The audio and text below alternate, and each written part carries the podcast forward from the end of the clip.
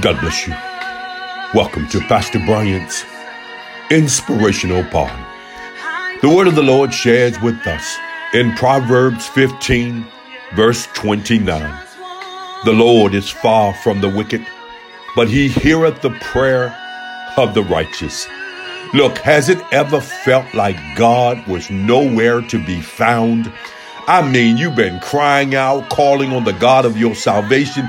It felt like your prayers were not going beyond the ceiling. Come on, I know I'm not the only one. Well, I've come to encourage you on today that regardless of how it feels, God hears your prayers. Look, they tell me that in the bush of Africa, that a lion's roar can be heard up to five miles away. They say that the lion is saying that if you can hear its roar, it can get to you regardless of the distance.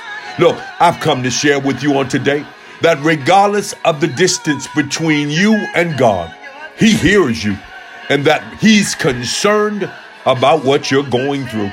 Look, I want to encourage you on today to continue to call out to the God of your salvation. The wisest man to ever live says, The Lord is far from the wicked. In other words, there's a distance from God and the wicked. But, oh, I thank God for a but. He heareth, not just hear.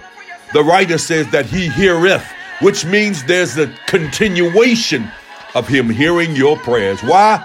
Because you're righteous. Doesn't mean you're perfect, means you're in right standard with God. I want to encourage you on today to continue to walk upright before the God of your salvation.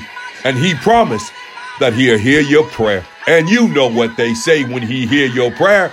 He'll answer you by and by. God bless you. Until next time, I'm in his service.